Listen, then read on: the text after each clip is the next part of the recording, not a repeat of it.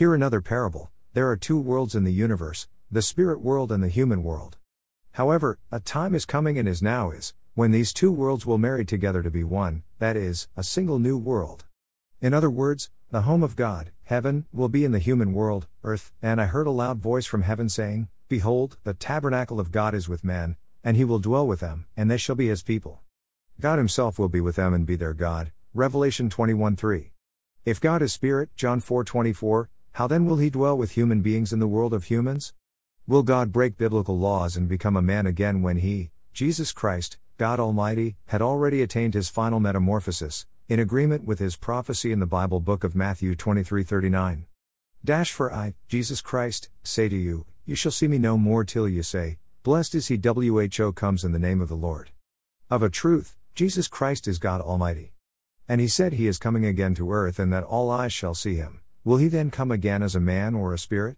Now listen. The Bible is a spiritual book. In the plan of God at the time of the end, he will come again to earth as a spirit, Holy Spirit. The Holy Spirit era is the final dispensation of God, and I, Jesus Christ, will pray the Father, and he will give you another helper, that he may abide with you forever, for he dwells with you and will be in you. John 14 16 17. On this prophecy of Jesus Christ 2000 plus years ago, I stand to declare to you in this parable today that all the disciples of Jesus Christ received the baptism of the Holy Spirit about 2,000 years ago. At the finality of creation according to the plan of God, one out of all the disciples that received the aforesaid baptism 2,000 years ago will receive a tripartite anointing directly from God who officiated as the Father, Son, and Holy Spirit. When this shall happen and had already happened, Jesus Christ will come again to earth as Holy Spirit and enter into this man.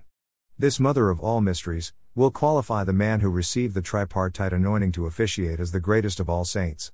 This new revelation is directly from the Holy Spirit, the final and eternal metamorphosis of God.